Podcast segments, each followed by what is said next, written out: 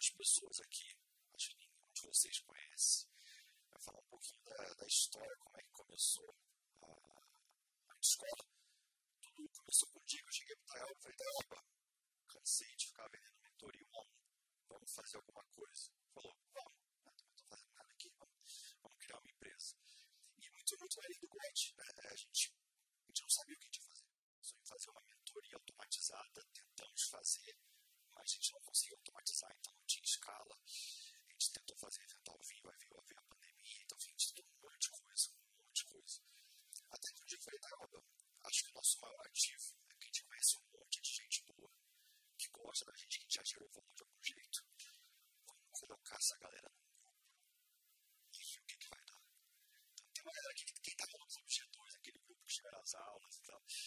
Então tem uma galera muito boa e, cara, a gente começou a ver uma cooperação muito legal. Toda semana tinha uma aula, tinha uma troca muito boa. A gente falou, opa, tem alguma coisa aqui. E no do caminho, né? Eu sou o cara de gestão, barra preguiça.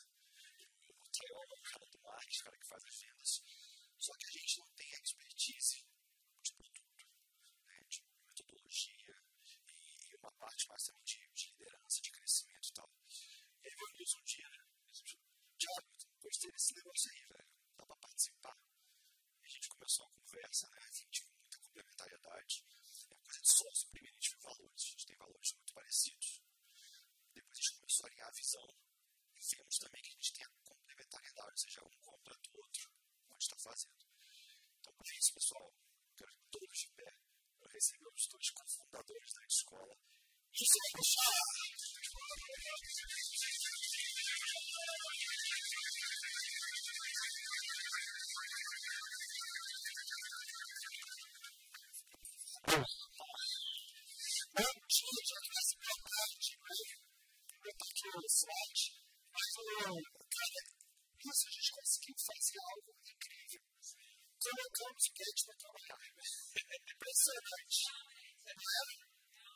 Poxa, isso aí eu acho que foi o nosso erro. Essa história aqui que eu vou contar tem nada demais. Vai botar o Gate para trabalhar. Esse é o desafio. Esse é um desafio grande. Pessoal, a gente vai contar um pouquinho a história dali. Tá? Como adorou a palestra anterior, eu adoraria que fosse a mesma trajetória que a nossa. Aqui a parênteses, acaba de trabalhar, né? a pessoa vai olhar a palestra anterior e no. Esse aqui é o processo. Percebe? Né? A cara que, a cara que lembrou. Ah, adoraria que fosse uma história parecida, que a gente tivesse captado não sei quantos milhões, fizesse a empresa crescer rapidamente, né? tivesse, enfim, fiquei bastante inspirado e com muita inveja. Porque a nossa história tem nada a ver com isso essa história pode se resumir em tiro, porrada e bombas, né? Mais ou menos isso que a gente ah, vai fazer. Então, eu vou, eu aqui, vou começar a contar um pouco a história. E a história tem muito a ver com a minha história, que isso também. E aí eu vou falar um pouquinho, primeiro, o que é ILO, né? Só precisa entender o é empresa de educação corporativa digital. Então, a gente faz treinamentos de funcionários. Não é simples você vai lá, você abastecer no posto Shell. Como que aquele frentista é treinado? Então, a raiz, posto Shell, contrata uma empresa como a nossa e a gente desenvolve webséries, cursos, games, a realidade virtual, aumentada, qualquer tipo de solução para treinar 75 mil frentistas no Brasil inteiro. E a gente faz isso com as maiores empresas do Brasil. E a gente diz que a gente é white label, né? Então, o colaborador, quando ele vê o treinamento, ele vê com o logo daquela empresa, né? Então, ele já foi RH aqui, é, aquela empresa que construiu, você não sabe do nosso trabalho por trás, né? Então, isso, hoje a gente é uma das maiores empresas de educação corporativa digital do Brasil. Temos mais ou menos 160 colaboradores, escritórios Rio, São Paulo, Campinas, mais funcionários do Brasil inteiro. Nascemos digital, sempre fomos. Temos aí 9 anos em ano que vem a gente faz 10 anos de experiência de mercado a equipe de 160 pessoas. O que, a gente faz de muito resumido? Programa de desenvolvimento, então a gente tem programas de liderança, vendas, estagiários, compliance, qualquer coisa que precisa treinar funcionários, a gente já tem programas prontos. A gente tem uma fábrica de conteúdo digital 100% customizado. A gente tem plataforma de LMS para fazer treinamento, gestão de treinamento e um braço de consultoria. Então, isso esses aqui são os nossos clientes. Vai ver, não somos nichados em nenhum segmento. E a gente trabalha com as maiores empresas do Brasil. Então, resumo aí do que, que a gente faz, só para criar contexto e vocês entenderem onde que a gente vai. Então, vamos começar com a nossa história. Primeiro, sim, antes de falar da empresa, vou um pouquinho sobre mim. Eu, apesar de nascer no Brasil, fui morar nos Estados Unidos com 5 anos de idade, voltei para o Brasil com 17 anos. Então, cheguei no Brasil, não sabia português direito. Ah, não sabia ler e escrever em português. Então, fui aprender português com 18 anos, dá para perceber que eu já aprendi. Ah, e quando eu fui fazer faculdade, eu queria ver o que, que eu vou estudar. Queria fazer direito, administração, mas existe um pré-requisito que é ser alfabetizado. Eu não tinha isso. Eu caí na única área que o alfabeto podia estudar, que é TI. Né? Então, quem faz aí sabe muito bem que você precisa saber ler, perceber código. E foi assim que eu. E eu, logo no segundo período de faculdade, fui trabalhar como garoto de programa, fazendo programação escrevendo código. E aí eu fui trabalhar na Estácio. Por que Estácio? Eu havia fundador da empresa familiar na época, e facilita para conseguir emprego, né? Você da família.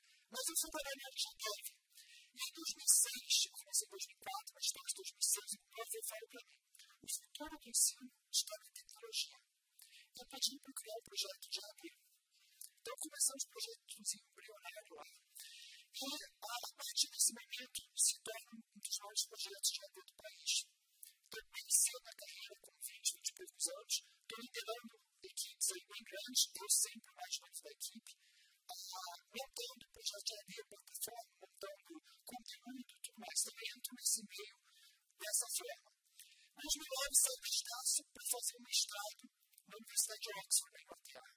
Eu fui para a Inglaterra, fui fazer meu mestrado.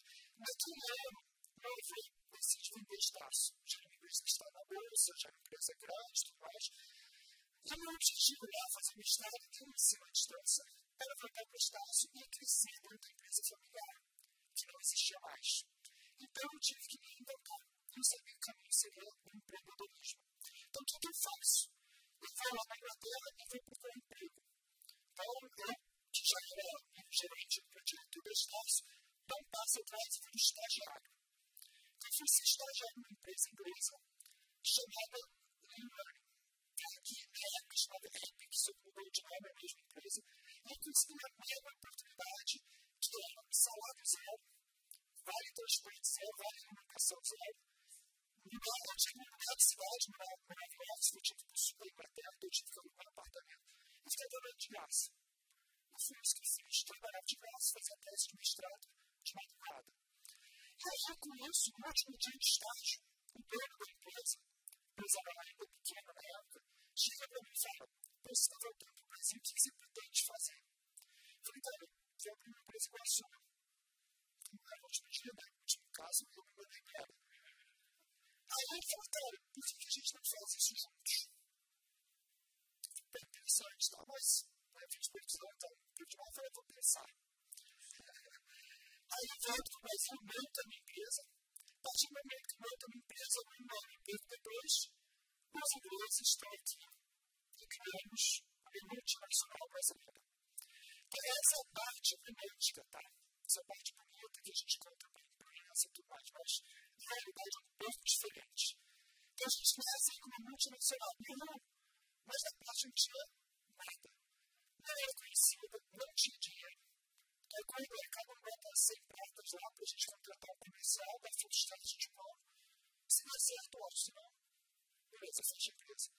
E aí, não tinha produto, não tinha equipe, não tinha absolutamente nada. Na prática, eu era um consultor. E era um consultor que dava treinamentos. Então, uma empresa de treinamentos, eu ia dando treinamentos, palestras, empresa em empresa, tinha um vendedor lá e tal. E aí a gente começava, começou assim, 100% praticamente bootstrap, né? E entregando treinamentos somente uma marca aí que não era conhecida no Brasil. E aí o que acontece? o nosso negócio mudou quando eu ganhei uma consultoria para Gama Filho, Universidade de Gama Filho quebrou, não falei, ah, nossa, tá, você me deixa suar sua consultoria. É, é, eu sei. E a Gama Filho chegou para mim e falou, já, você trabalhou na Estácio, ganhou bastante destaque lá, tá? A gente está querendo montar um projeto de AD. Se ajuda a gente a fazer isso, beleza, cobrei 5 mil reais na consultoria. E eu tinha que analisar 10 plataformas de ensino e recomendar melhor. Eu analisei 9 e a décima era uma, que é uma plataforma aberta, tipo WordPress. E botei a melhor nota para essa, nunca tinha visto na vida. Aí eu falei, botei a melhor nota. E aí eu falei, pô, legal, muda aqui. Você sabe que implementa? Eu falei, eu faço. Nunca entrei na plataforma da vida. As empresas aí me contrataram para fazer o mundo. O que, que eu fiz? Eu não consegui fazer, contratei um programador. Aí com isso a gente entregou a plataforma. E aí quando eu fiz isso, aí começa a fase número um da empresa, tá? Que é o nosso primeiro boom inicial. Então a gente sai só de um consultor para virar uma empresa de tech, ainda pequena. E aí a gente tem um crescimento rápido, porque fizemos programa filho, aí no Rio começa Única Rio, Única Carioca, Sesc, Senac, Fluenzeg, várias empresas. Então assim, você bota muito para mim, fala, bota, bota, bota.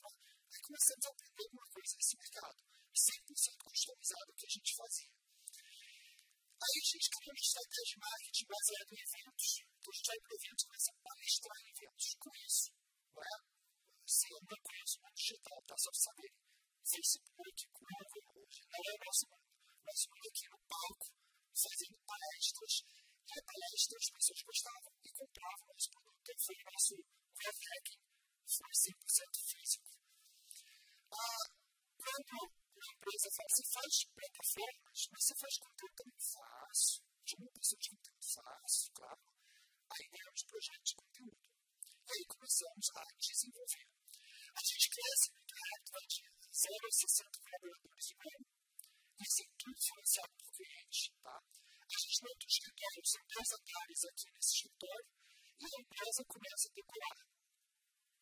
Ano seguinte, 2014, a gente vai vamos conquistar o mundo. O que, que a gente faz? A gente vai para o escritório de 260 no primeiro ano, segundo ano, 180, 200, 500, né? Pronto, é simples. Já nunca vi brasileiro, não tem ré. Porque às vezes ele explode. Ah, aí a gente monta o escritório do mundo. Então a gente vai para o escritório de 1.400 metros quadrados tal, e se prepara para um super crescimento. Se você entrar no Google e botar escritório do Felipe Neto, é nosso escritório, ele é no Google da gente. A gente montou o escritório para uma empresa, meu Deus, não deu muito certo. Quando a gente saiu de lá, ele que pegou o escritório. Então a gente se prepara para conquistar o mundo. Só que aí, quem lembra dessa capa, né? Economics, né? Permitiu eleita o Brasil Electric E aí, em 2014, que eu não posso nem culpar a economia, a gente gosta de culpar a economia, mas o problema é. A gente vendia, mas não entregava. É, 0,60 pessoas, eu, vendedor, você acha que olhava para quem era contratado? Você acha que olhava para o processo, quem faria o quê? Então, a gente começou a ter problemas.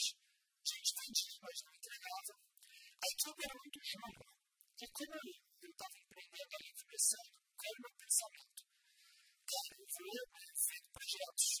Quanto mais barato eu contrato alguém, melhor a minha margem. Então, eu ofereci o menor salário e contratava quem aceitava aquele salário, que não eram muitas pessoas, mas imagina a qualidade de quem ficava. Então, a gente começou contratando pessoas baratas e no primeiro dia de trabalho, a minha descendência tem produzir 10 dólares por dia. Então, ninguém era treinado. Não tinha treinamento, não tinha. A gente tinha uma empresa de treinamento não. Então, o cara tinha que começar a produzir. Tinha meta, entrega, a gente era bem focado em entregar. Não tinha dinheiro. Então, a gente não olhava para liderança, não olhava para nada. Assim, era a cultura é legal, assim, pessoas agora, tinha cerveja, videogame e tal, mas o Rafa está se compensando. É,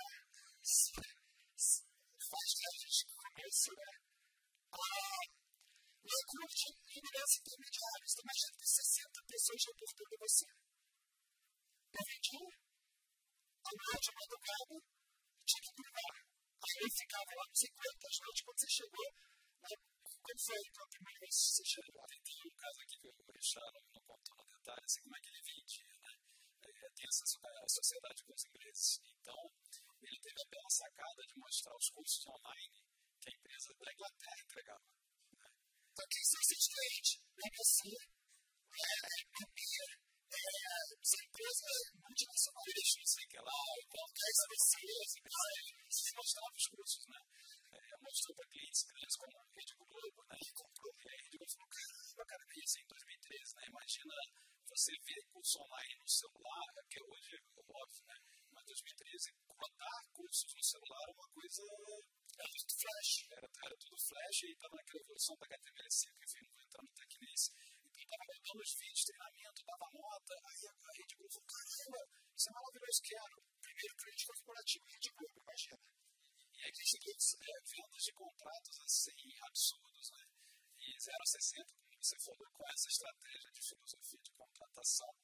Né? Então, é, o Richard, eu liguei de episódio, né, que o Richard estava na, na, na, empresa, era 11 horas da noite, meia-noite, não sei.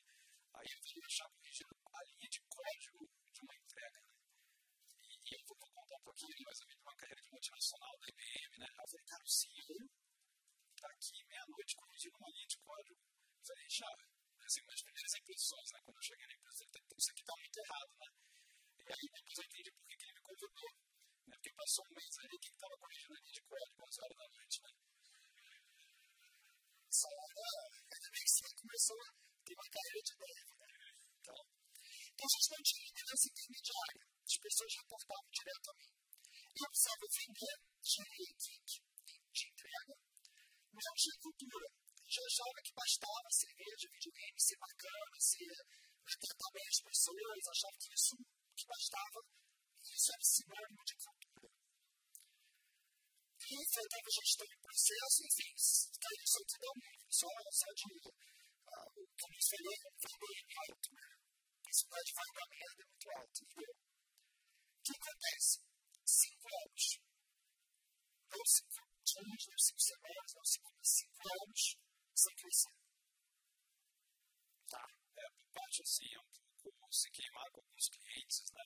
É, não fazer as entregas, ter que né, reconquistar prejuízos que a gente acabou tendo que assumir. Então, assim, até voltar e entender o nosso negócio como a gente tinha que entender. Foram algumas viagens para a Inglaterra, né? Os ingleses também vieram treinar um time e falaram, vamos, vamos repensar a estratégia, né? Então a gente precisou se conectar mais com eles, entender os processos e depois tropicalizar isso, né? trazer e implementar na empresa. Então a gente entra na segunda fase, gestão de processos, que vai de 2014 até o final de 2018. O que a gente fez? Primeira coisa, no final de 13 entra o Nilson, né? primeira semana, achando engraçado, o CEO tocando código, primeiro mês ele estava tocando código. E aqui tem uma venda, né? O chave vendedor, né? Estava falando, né?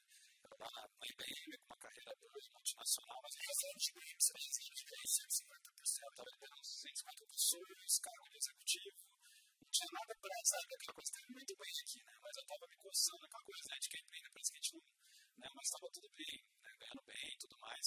E aí ele tinha um papo ali de bar, né? Ele fez para mim uma, uma copy, né? Uma coisa é a copy que vocês fazem em página de vendas, né? Outra coisa é a copy no bar ali, né? E como venda é nada mais é que eliminar a objeção, falei, bicho, isso como é que é com os ingleses? Então, ele, não, cara, esse cara aqui é o futuro e tal. Eu, eu falei, pô, mas isso aí dizer, não, já tem 60 funcionários, cara, que vem 70, tipo, falando aqui na, cadê o na apresentação? Não, no médico, não, vai 70, 300, eu falei, caramba, que isso aqui é futuro eu estou com a oportunidade, eu trouxe aquele não contou a outra parte, né? Aí eu falei, não, vamos tudo dentro, tudo dentro. E gente se dividiu dessa forma, né? O Richard, sempre com, essa, com esse viés mais da venda, do marketing, e ele falou, eu preciso de alguém mais processual, que já está acostumado com gestão, e foi isso que se dividiu, né? Então, basicamente, o Richard do balcão para fora, trazendo contratos, indo para eventos, e eu organizando a casa, né? Pra, com essa missão de entender os processos, né? Entender as coisas que eu falava que a gente fazia, nunca tinha feito. Né? A gente para de vender em 2014, vamos parar, né? Vamos combinar com os ingleses, vamos parar, cara. Vamos concentrar em resolver a empresa. A primeira vez já na quero ter sócios ingleses, a gente traz os ingleses para cá e começamos a treinar, treinar, treinar as pessoas. É que os ingleses eram muito, assim, parece que, ah, meu Deus, né, se pegaram uma empresa da Inglaterra, cortou o caminho, mas eles eram assim, eles só não quero gerenciar ah, ali no Brasil, não quero participar assim, eu vou te dar um know-how, te dar o caminho, né, você não pode pegar a marca, né, uma referência nossa para te explicar como fazer, mas era isso. É tanto que eles estão pensando no pequeno. Game. Era basicamente isso. que a gente faz. Era é, jamais o Brand New Original, nós estamos começando da Inglaterra para conseguir as primeiras vendas. Então a gente começa a treinar as pessoas e a gente começa a documentar tudo qual é a nossa oferta, qual é o nosso produto. A gente vende curso online, que tipo de curso, o que, que vai ter, que tela. Então, começa a documentar todo o nosso processo. Olhando para a margem, olhando para indicadores financeiros, a gente começa a implantar DRE. Começamos a implantar um conceito que a gente chama de PMF, que é a indicadores financeiros por projeto.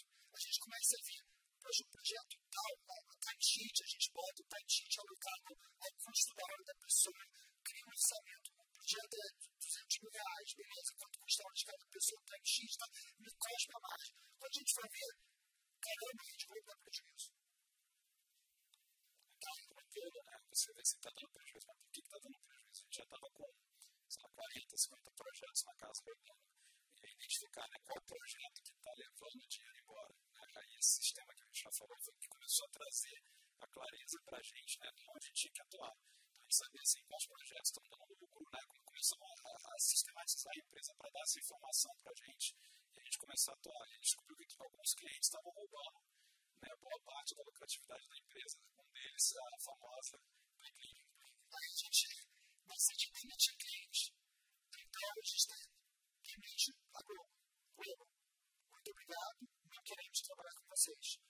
Várias outras empresas começam a não queremos, não queremos. A gente vai ter um preço, não é mais esse, é esse. Não quero, tá bom. E a gente começa a perder faturamento. Imagina o erro de um vendedor, o erro do cara perdendo clientes importantes. Mas foi fundamental que adianta você ter um cliente que não te dá lucro. E aí a gente começa, só faz isso por causa da implantação de gestão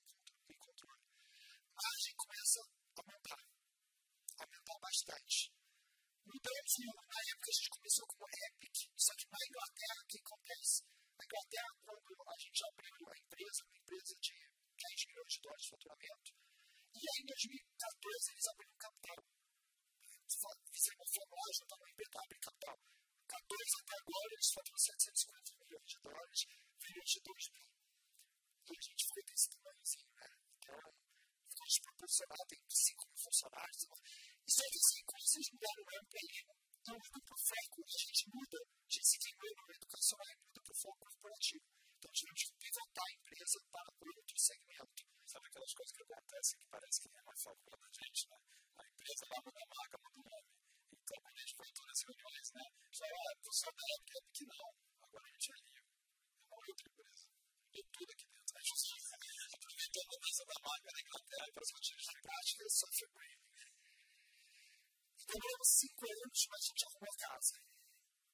Então, eu falei, não foram cinco dias, cinco meses, cinco semanas, mas cinco anos.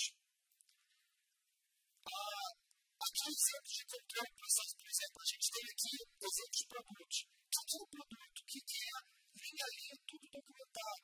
A gente tem aqui um produto nosso como Web Série Premium. Cada pessoa, quantas horas você demora para fazer cada etapa de processo, por cada. Assim, são centenas e centenas de linhas documentando como funciona a operação. A partir daí, a gente botou aqui um design institucional para escrever um roteiro de quatro episódios, uma websérie, tem que ter 80 horas. Se ele gastar 80 horas em 25 minutos, acende uma bandeira vermelha. A gente tem esse nosso relatório, mas a gente tem uma ferramenta fantástica chamada Excel. Tá? Só para. Esse relatório aqui tem um monte de projetos aqui, ó, por exemplo, o projeto Essa Marca como que começou a margem? Começou em 56,95, hoje tem 56,97. A gente consegue ver projeto a projeto. Qualquer coisa que acontece aqui, tem uma área aqui que começa a sinalizar, eu quero ficar 20 minutos a mais, sinaliza para a gente.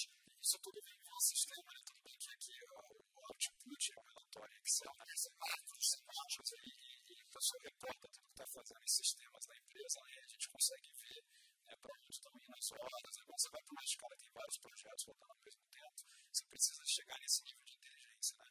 Claro que a gente aprendeu isso com os ingleses, mas eu também dou mérito para a gente que conseguiu trazer e implementar, porque assim, foram dois anos ali, né, colocar, explicar para o time, o time esquece, não faz, aí cria o supervisor de monitoria, aí vira rotina semanal, né, até isso aqui entrar ali, aquela cultura, né, a gente vai ficar fazendo um processo de capitizar o pessoal, né, ficar falando repetindo, não coloca, fazendo, e aí chega um momento que vira hábito. Né? A partir do momento que aquela rotina, consistência fica, vira hábito, discutir isso toda semana, é, já não precisa mais justificar, né? Mas o início foi, foi bastante assim, insistência, né? confia no processo, fui fazer, né? então muitos erros, grandes erros, aí foi descobrindo como, como deixar isso bem, bem azeitado, isso acaba virando um diário de bordo, né? porque a gente sabe onde agir, é, onde a gente tem que talvez rever e ver o ciclo PDCA completo, né? porque você percebe, sabe, estou perdendo dinheiro nesse projeto, por que, eu estou perdendo?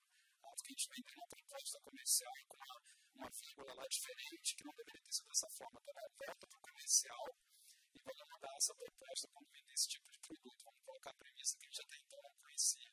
Só que imagina você fazer isso ao longo de anos, né? Você vai ganhar uma inteligência, a gente até brinca nessa proposta comercial, hoje tem três páginas de, daquelas letrinhas, né? A gente vai fazer um projeto assim, assado, que chegar nessas premissas e premissas e premissas que vieram dos anos de aprendizado aí, meio que tomando as porradas que o Chá falou. Então essa foi a parte de gestão.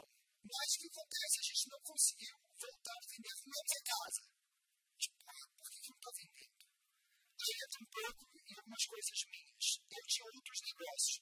Eu tinha uma startup de software, umas 20 pessoas, que era produzir software para educação de escolas.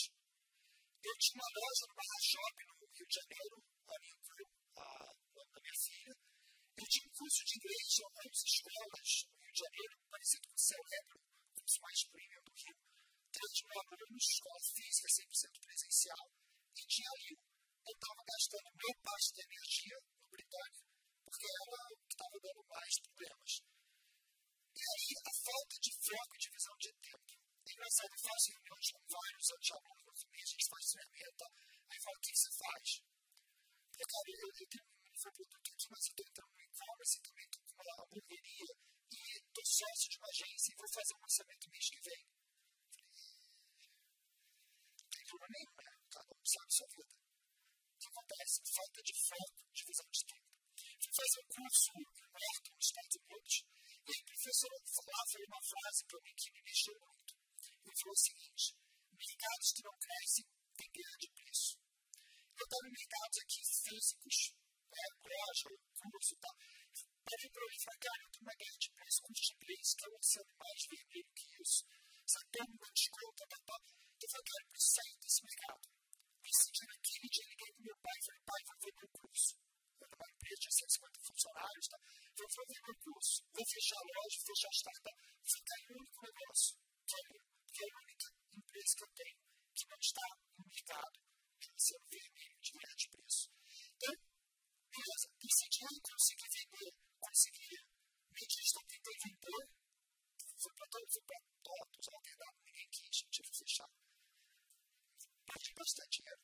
Aí, eu perdi, eu consegui passar o ponto três meses antes da pandemia, graças a Deus. Mas já para achar o chão mais caro do Brasil até. Passei o ponto. E Britânia vende para a cultura inglesa. 2018, concluí o ano, acabando tudo e começando uma vida nova em 2019. Ao longo de 2018, eu sabia que eu estava fechando tudo, fui fazer uma pesquisa interna na empresa. Porque a verdade é você crescer. O que falta de produto, inovação, é o que, né? O que está faltando aí para. Então, eu queria os funcionários. A gente tinha 18 pessoas na época. E as pessoas falaram o seguinte: os gestores só querem saber de resultados. Não há transparência na, na empresa. Não há confiança. Aí, os gestores, primeiro que uma empresa com uma liderança humanizada, a gente vai muito para controle do processo. E a gente esquece as pessoas. E aí eu trago um conceito aqui. Arrumamos a casa, mas esquecemos as pessoas. Aí trago um conceito aqui que, sabe aquele slide que eu tinha foto impresso no deles, tá? Deixa eu concluir ele. É uma bicicleta, tão simples quanto isso. Que é o conceito da bicicleta. Tem duas rodas, É, não são quatro. Ah, o conceito da bicicleta. O que acontece na bicicleta? Tem duas rodas. A roda de trás, tiver aqui, velocidade, tração. O que é a roda de trás? Gestão. É processo, tem metas, é OKRs, é indicadores, as rotinas, né? rotinas, o que vai fazer PDCA toda hora, isso é a roda de trás. Você começa a acelerar, acelerar, acelerar. Só que, se você não tem a roda da frente, você bate na árvore. O que é a roda da frente? A liderança. É empatia, é entender os perfis comportamentais da sua equipe, é feedback, direcionamento, né? direcionamento, é direção. Então, se você é prova de todo mundo e não tem gestão, não tem execução, você fica parado, só ali. Organizar a tem que trazer o conceito do, do Jeff Bezos. Cada equipe tem que ser né, caixas de pizza para conseguir alimentar a equipe. Então, três, quatro pessoas no máximo uma equipe. Só que esse cara tem um 35 produtores de áudio e vídeo. Quanto que eu vou ter? Não, muito simples. A gente tem dois, três estagiários, mas cada um tem um número que cuida. Tem dois, três números, eu tenho um prêmio. Para cada dois, três prêmios, eu tenho um sênior e depois vai para o supervisor, aí vai subindo. Né? Claro que, a, a, eu acho que o próximo aqui, né, vai ter um aqui que vai, vai falar que começa com sêniors. Quando a gente abre uma área nova, eu não começo mais com estagiário. A gente aprendeu, a gente começa com sênior. Claro, quem é a pessoa para essa área? Essa pessoa quanto custa pagar. Agora, o problema dos negócios, não, eu não sou escalável como vocês, que a gente vende horas pessoas. Então, se eu trago só 100, mas a conta não fecha. O que, que eu faço? Eu não sei, não bem caro. A partir disso, eu juro mais dois, três juros. Depois que eu dois, três juros, às vezes eu meto estagiário ali para o carro, daqui a pouco eu tenho que fazer um prenda, fazendo as caixinhas darem certo. Por quê? Porque, cara, coordenador não de 10 pessoas. Não cuida, não consegue ver. Mas também não consegue ter 25 coordenadores. Então, por isso essa estrutura. Estrutura piramidal, né?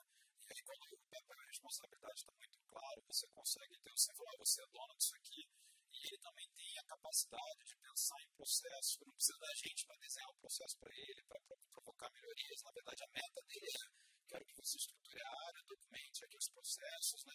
Sugira, sugira para a gente melhorias e assim a gente vai controlando. Só que assim, ele começa sendo caro, né? Mas a partir do momento que você põe essa estrutura de baixo para ele cuidar, você concorda que o salário médio dessa composição desce. Né? Então aí que a coisa começa a ficar interessante numa escala. Porque assim, não dá para ser fofinho, tem que ter roda de trás também, né?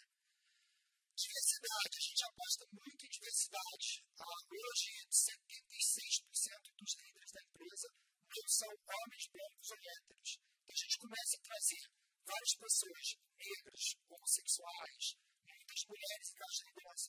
Você não tem nenhuma mulher ou nenhum homem embaixo de você, né? É engraçado, esse gerente de projeto na Lios são nove gestores de projeto, né? Todos são mulheres, mas não foi, não foi intencional, não. Assim, acho que até bem, quando vai achar, vai achar ainda um homem cargo, a gente não acha que o nível de organização é que surpreenda, assim. E isso só é um fato curioso mesmo. O que, que acontece quando você tem, por exemplo, um negro fazendo uma entrevista para entrevistar outro negro é completamente diferente, porque ele entende. Diferente de mim quando eu sou homem negro, tá? vou trazer alguém, tá? eu estou numa situação diferente. Então, o fato de criar essa empatia. Vou dar um exemplo. Teve uma, uma vez que um, um colaborador chegou lá, tudo suado, tudo suado. Aí eu o candidato. Aí eu que abriu a porta, foi o Cris, é o nosso gestor, e eu lembro, cara, você estava sem dinheiro, teve venda ainda, né?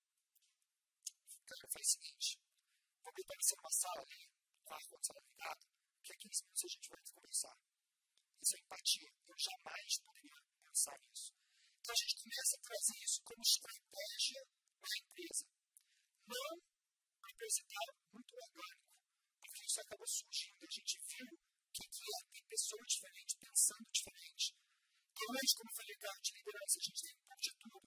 Tem trans, tem autista, tem surdo, tem, um pouco de tudo. Diversidade faz, né? Não temos um programa de diversidade, temos um valor chamado diversidade. Faz parte do valor da empresa cultura de promoção interna. A gente começa com essas escadinhas. A gente começa a trazer pessoas, estagiários que viram juntos, que e a gente começa a criar uma promoção, uma equipe que vai crescendo na empresa. Só que só faz isso você ter uma cultura de aprendizagem. Então, investir nas pessoas, fazer as pessoas crescerem. O que acontece? Muitas pessoas de 2014 estão com a gente até hoje. As pessoas, claro que a gente cresceu muito rápido, mas as pessoas começam a crescer dentro da empresa. Novas áreas começam como seniors, como eu falei. E aí, assim, essa é parte de liderança. A gente entra em produtos, produtos escalados. Nosso negócio se resume a isso. Cursos customizados, uma plataforma LMS customizada. Aí a gente vai e fala, cara, eu vou voltar para como que eu faço para ter produtos novos. Então, a gente entra e cria um produto chamado Learning Flix, que basicamente é um, um catálogo de cursos gravados no formato websérie, tá? bem diferente, inovador, tal, formato websérie que a gente vai para o mercado. Só que acontece, o meu concorrente tinha 200 cursos. O nosso tipo de de websérie Learning Flix é bem sofisticado. Uma hora de produção custa 30 mil reais. Então, vocês acham que produzir 10, 20, 30 vídeos é chato, mas gera 30 mil reais por hora de produção. E o meu concorrente tinha 200 cursos desses. Né? E cursos com Ricardo Amorim, com Cordela, com Carnal, com... como que eu vou competir lançando um curso? E a gente foi para o evento e falou, cara, eu preciso de pelo menos 10 cursos para começar. Só por 30 mil, 10 cursos, 300 mil, a gente não tinha 30 mil para fazer um. Então, como que eu vou para o evento lançar um catálogo novo de cursos sem ter dinheiro para produzir? MVP total. Fomos para o evento, montamos o stand, dividimos o stand com a empresa, porque não tinha grana para pagar o stand todo. Dividimos com a empresa e envelopamos o stand todo com Learning Flix. E botamos a capa de um curso aqui, foram próximos 10 cursos, lançamentos do ano. Isso é de um episódio, de um curso. Para mim, conseguir usar o sobrenome do subtópico do curso que estava pronto. Aí eu 10 telinhas, meu Deus, e ficamos lá mostrando o evento inteiro, né? É igual lá quando você viaja e o garoto vai falar da igreja, porque toda história se interrompe no meio, tem que voltar. Era isso. E aí a gente chegou lá, vamos lançar esses 10 cursos, mas não tinha dinheiro para fazer eles. E o que acontece? Vamos para esse evento, conseguimos vender 90 mil reais nesse evento. 90 mil reais vira o primeiro, os três cursos, começamos a vender. Primeiro ano a gente vende um milhão de reais, depois vendemos quatro, esse ano vai fazer uns nove milhões desse produto. E aí a gente começa a criar um produto 100% financiado pelo cliente. Então o cliente fala, ah, eu esse curso aqui, a três meses eu te entrego, você paga agora, eu te entrego em três meses. Funcionou. Porque a gente não sabia que existia uma coisa de grandes empresas, que quem trabalha muito bem, que chama verba de final de ano. Verba que sobrou, a empresa tem que gastar, senão perde. E aí o que acontece? Empresas no final do ano começam a ligar para a gente, essa hora, por exemplo, né? sobrou 400 mil reais aqui no orçamento, posso depositar na sua conta e a gente resolve ano que vem? Opa, pode. Sobrou 300 mil, sobrou isso. Aí começam as empresas comprando isso, para isso tem que ter produto. O nome fica sem querer se tornou financiador da operação da empresa, porque as empresas queriam depositar dinheiro sem gastar bem, a gente não sabia que existia isso. Então, sem querer, a gente. E a ideia foi assim, a gente vendeu a ideia, né? Porque o Netflix o nome, né? Uh, qualquer semelhança com o Netflix. A gente foi um catálogo de treinamento, né? Mais bem pegado a Netflix, inovador e tal. É isso que eles compraram, a gente até estava em dúvida do nome, lembra? A gente falou assim, Netflix, ah, era Hackpedia, né? É, Hackpedia, não levei Netflix, a gente não sabe, mas aí a gente levou uma evento a ideia, né? E eu já sempre fazendo essas vendas de coisas que não estão prontas ainda, percebendo. E aí, é, mostrou a ideia e eles falaram, quero, quero, bom, quando fica pronto? Eles falaram, a gente nem tinha começado, né? Fica pronto daqui março do que vem e tal. Aí compramos, aí foi financiando. E a gente chegou num ponto muito positivo empresas, elas sempre estavam comprando na frente do nosso catálogo, né? Então, a gente diz, a gente vai que o seu produto, vai para o seu cliente, daqui a três meses eu te entrego. Mas você paga agora, tá? À vista. É isso que a gente fez. Tá? Vamos lá, só, lendo aqui. A, a gente acabou, vou falar isso mais pra frente, acabou fazer uma aquisição que eu conto depois. Produtizamos o que a gente tinha uma plataforma, ah, vamos dizer, tinha tudo corporativo, né? a gente não faz venda, não tem mas a gente fez uma plataforma para gestão de aprendizagem, a gente trouxe uma empresa e produtizamos Smart LMS. Com a pandemia, o Learning teve um problema. Cada curso demora três meses para produzir e eu produzo em estúdio. Não pode gravar em estúdio. O que, que eu faço? Então, o que, que a gente acabou fazendo primeiros meses da pandemia? Ligamos para todo mundo presencial que estava sem fazer nada. Tipo pô, cara, você não pode gravar curso online para mim de casa? Te dou um percentual da receita de repente, 40, 50 cursos, pessoas me mandando um monte de vídeos, conteúdos, especialistas conhecidos brasileiros, né, principalmente especialistas que estavam parados por causa da pandemia, porque eles eram palestrantes. Né? É, tá falando de Geraldo Confino, Ciro Bettini, tá falando de pessoas que não é o, super, mas assim, de respeito, pessoa conhecido, né? E aí, um curso nosso demorava três meses, gastava 30 mil reais para produzir, começou a demorar uma semana, porque o cara já roteirizava, ele gravava, só me mandava e eu envelopava. Então, a gente começou a ganhar aceleração nesse processo. E vendendo por preços bem parecidos, margem disparou. Começamos a oferecer palestras virtuais, temos um módulo de e-commerce, temos uma, uma trilha assim, que a gente fez, fomos para o evento, o último evento presencial nosso, a gente foi lançar um programa de estágio, capacitação de estágio. O que a gente fez mais uma vez? Foi investir no produto. MVP. Imprime folheto. Imprime folheto. Se vender, a gente constrói. E sabe que o folheto do, da Netflix naquela época assim, tinha 40 títulos, né? E tinha título, claro, nenhum deles existia, né? E aí os 40 títulos, assim, tinha curso repetido com nome diferente. Né? Você mudava ali, eu comecei a abrir um teste de saia no folheto, né? Aí o RH veio e falou assim: você tem comunicação com assertividade, você tem comunicação com assertividade? Tenho, tenho três meses de empreender, né? Tenho três meses de tá tá na esteira de produção.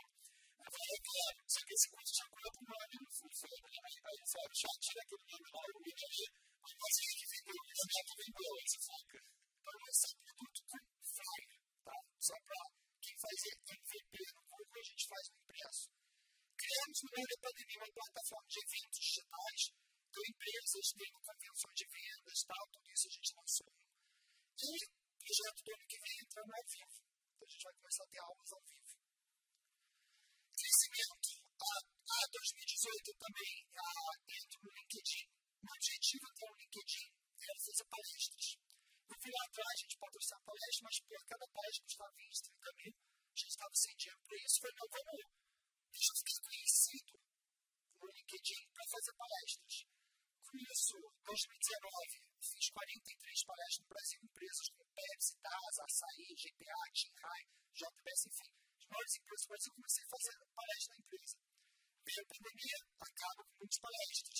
Fomos para live. Fizemos 85 lives, eventos, um monte de coisa acontecendo. Hoje estou com 365 mil seguidores no LinkedIn. Porque LinkedIn é o Instagram. Eu vendo para RH. Sabe? Eu não vendo para empreendedor, eu vendo para RH. Então, o que, que eu faço? Crio conteúdo que engaja lá. As pessoas falam, que esse cara que fica falando isso? Entra na minha página e começa a gerar contato, relacionamento. Eu nunca fiz uma venda virtual. Nunca lancei um produto, um copo, nada. Só faço engajamento. Com isso, eu gero leads todo dia. 500 leads por mês a gente começa a gerar a gente saiu de 30, isso aqui foi passado, já está com mais de 300 clientes. Nosso ticket médio é 125 mil, mais ou menos. Ah, temos parceiros comerciais. Investimos na área comercial, a começou a estruturar a empresa. Né? Hoje a minha área comercial tinha 12 vendedores, hoje tem 15 pessoas. No marketing tem 5 pessoas, CS e tal. A estruturar a empresa, foco, obsessão total no cliente, muito focado nisso. Assessoria de imprensa, a gente começa a trazer a imprensa junto e saímos vários portais para mostrar aqui. Fizemos uma aquisição esse ano da empresa de plataforma, era um concorrente, a gente comprou e agregamos aqui no nosso, nosso modelo. Foi um modelo mais de equity, troca de equity, porque para variar a gente não tem aposta, não tem investimento. Ah, então foi um modelo que dava. A gente está com 160 colaboradores, saímos de 18 pessoas em 2019, 100% orgânico para 160 colaboradores.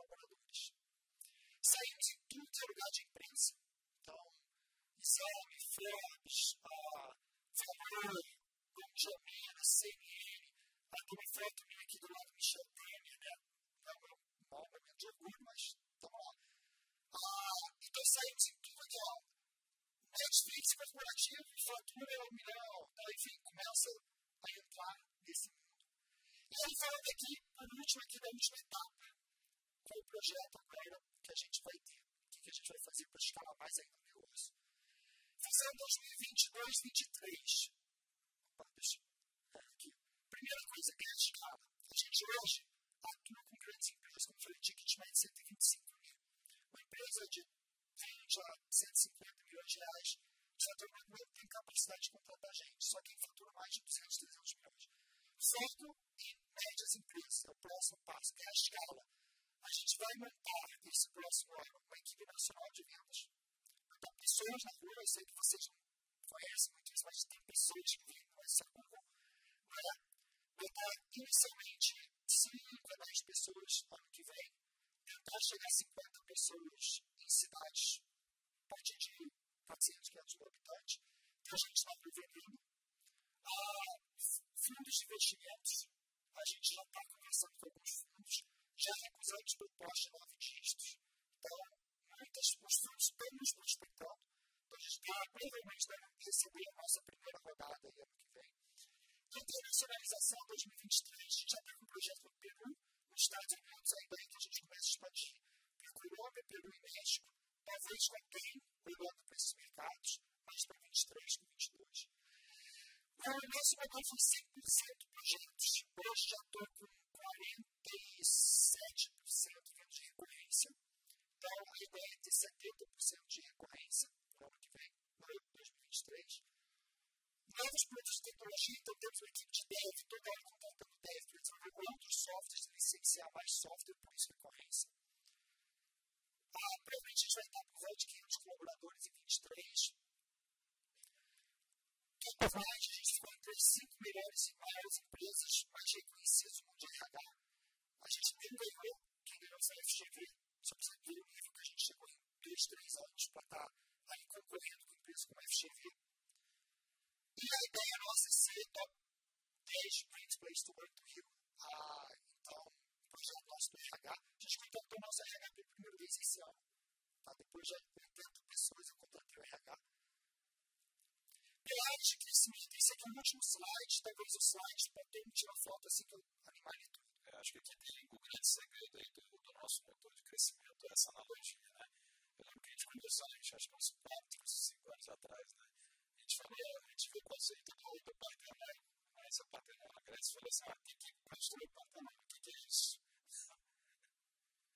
O que acontece? Partenon, 22 milhões, está em pé até hoje isso aqui tem dois, cara. Isso aqui já sofreu guerra mundial, dois. Já sofreu furacão, sei lá, uh, terremoto, já sofreu invasão de gregos e troianos. Por que tem pé? Coisa muito simples. Olha a quantidade de colunas. Se não tivesse essas colunas, não estaria em pé. Mas se pede com uma coluna em cada canto aqui. Qualquer coisa está derrubado.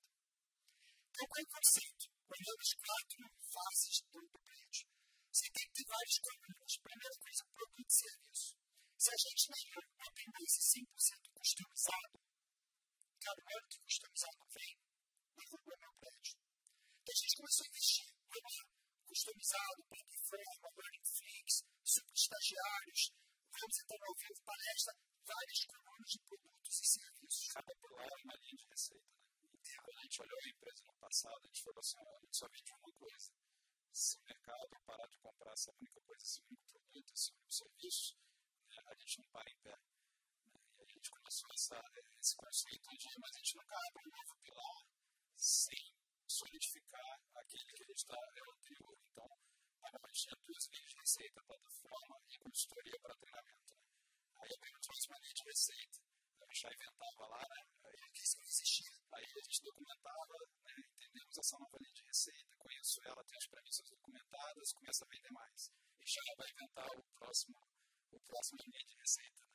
E a gente sempre se divide no assim, isso é importante, porque é, para não ter confusão, né? É, eu brinco assim, meu desafio lá, minha missão é eu brinco deixar para ele pensar no novo pilar.